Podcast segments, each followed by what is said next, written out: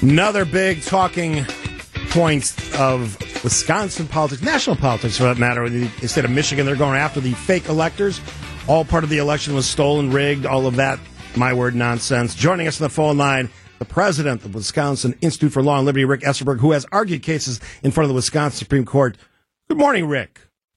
Good morning, Steve. How are you? I am good. Sandy Max is alongside as Good well. morning. So, so let's Hey. Let's talk about this. Michigan, they're going after their group of fake electors. I've kind of had a an off the show conversation with you back and forth on this. I, I argued to you that I would say if I I said eighty percent, let's say three quarters of Wisconsinites believe that these fake electors did something criminal. You say that's not the case. Why do you say that?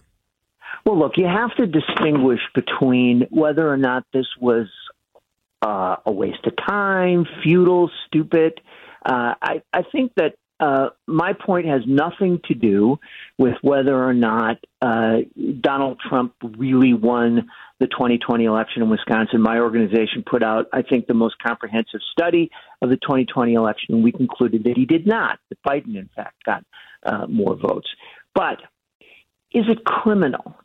And the problem is, most of the time when we use words like fake or fraud or corrupt, what we mean is that a person is doing something that will fool somebody else, that will induce somebody to do something that they wouldn't otherwise have done. So imagine somebody, you know, goes to the bank and they pretend to be Steve Scaffidi and uh, they're able to withdraw money from your checking account. That's fraud.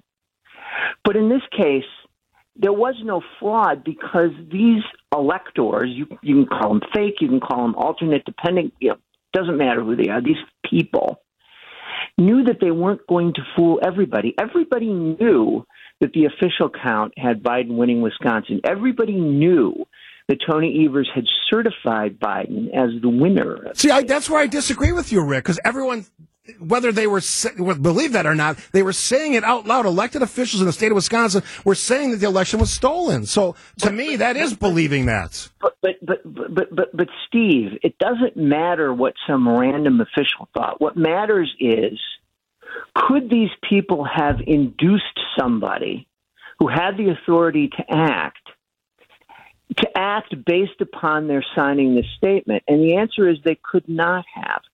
They could not have caused those votes to be counted unless someone in authority I think the United States Supreme Court ultimately decided that yes, Trump had won Wisconsin, and that and and that therefore those votes should be counted. This was this was something that could have an impact on the election only if it was ultimately determined that they turned out to be right and that's why they did it. I mean, and there's precedent for this. There, there was a there was, there was a thing that happened in Hawaii where there was a dispute between Kennedy and Nixon as to who won the electoral votes there. There was an argument that was being made that that they had to cast these votes by December 14th, or any challenge uh, that they might bring to the election, even if it was successful, would be futile. And so they were trying to preserve their position.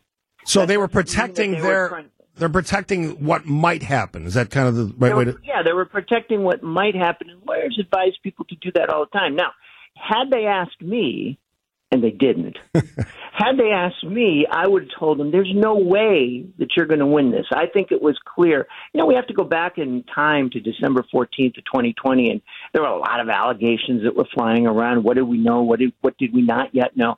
I think by December 14th, it was pretty clear, and particularly after the Supreme Court's decision that they weren't going to win this challenge to the outcome in Wisconsin. But, but they had a petition for cert pending with the United States Supreme Court.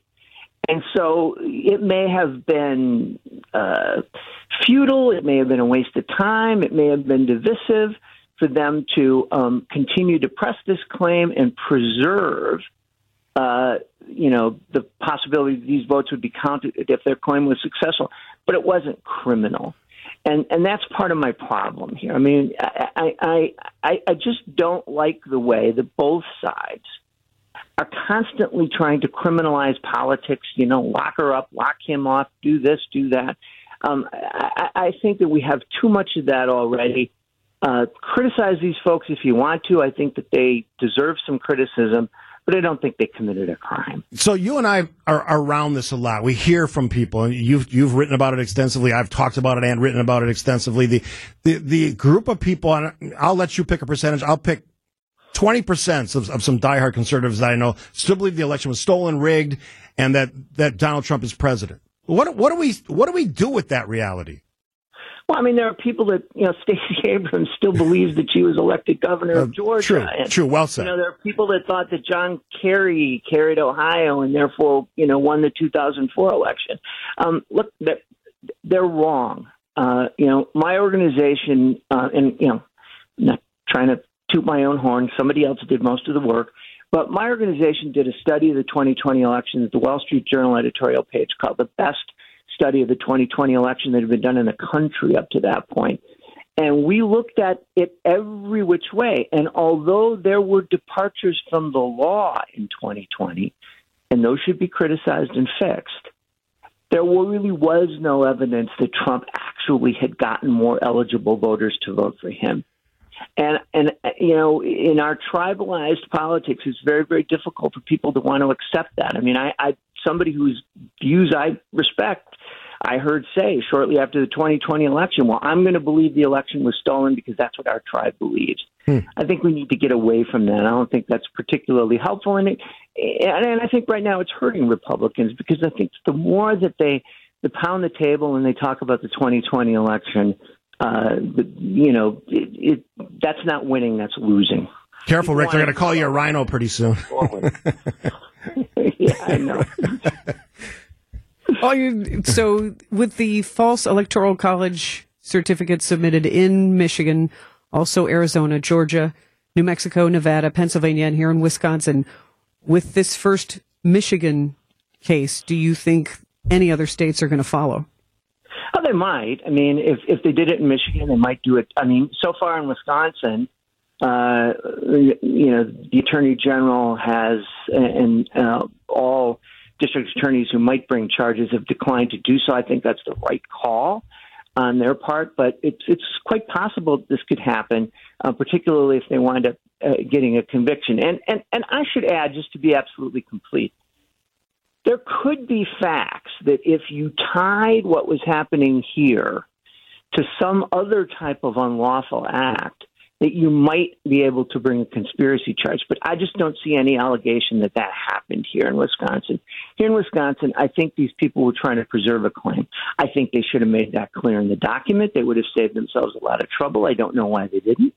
Uh, they might have thought that it wouldn't have had the requisite uh, uh, uh, claim preserving effect if they did that. Um, but uh, I, I don't. I don't think that you know, they were thinking that they would go to Washington, wave this piece of paper around, and Wisconsin's electoral votes would be counted for uh, for Trump. That wasn't going to happen. There was going to have to be some determination um, the part of somebody who had the authority to make that determination. And in this instance, I think it ultimately would have been the Supreme Court that, in fact, Trump had gotten more votes and, and carried Wisconsin. Real quick, I only got about 30 seconds. Given all of that, what you said, what I've said, do you think it will be pursued criminality in the state of Wisconsin? No, because I, I, I think I think that this has gotten a, a hard look um, by largely uh, Democratic prosecutors, and they've decided not to do it. And, uh, and, I don't think they will. Rick Esenberg, president of the Wisconsin Institute for Law and Liberty. Always appreciate your wisdom. Thanks for taking the time. Yeah, take care. Bye bye. Absolutely. So that's the that's the um, sort of the legal review of that. I, I, have a lot of respect for for Rick. He is somebody who's argued cases in front of the Wisconsin Supreme Court successfully and unsuccessfully, and that's his take on that. I do believe I disagree with Rick. They, that they will be pursued. Those individuals. I, have I've got a list on my Twitter uh, page. You want to see the ten names? I think there's there's some conspiracy to commit fraud here. I, I really do. That's the key word. I would say, you know, that's the thing in, in law is those legal definitions can be so specific and that's how you find loopholes. And I, I do feel that there was intent that to fool someone else. Yeah, that, that would be the basis for conspiracy. All right. She's Sandy Max. I'm Steve W. TMJ now.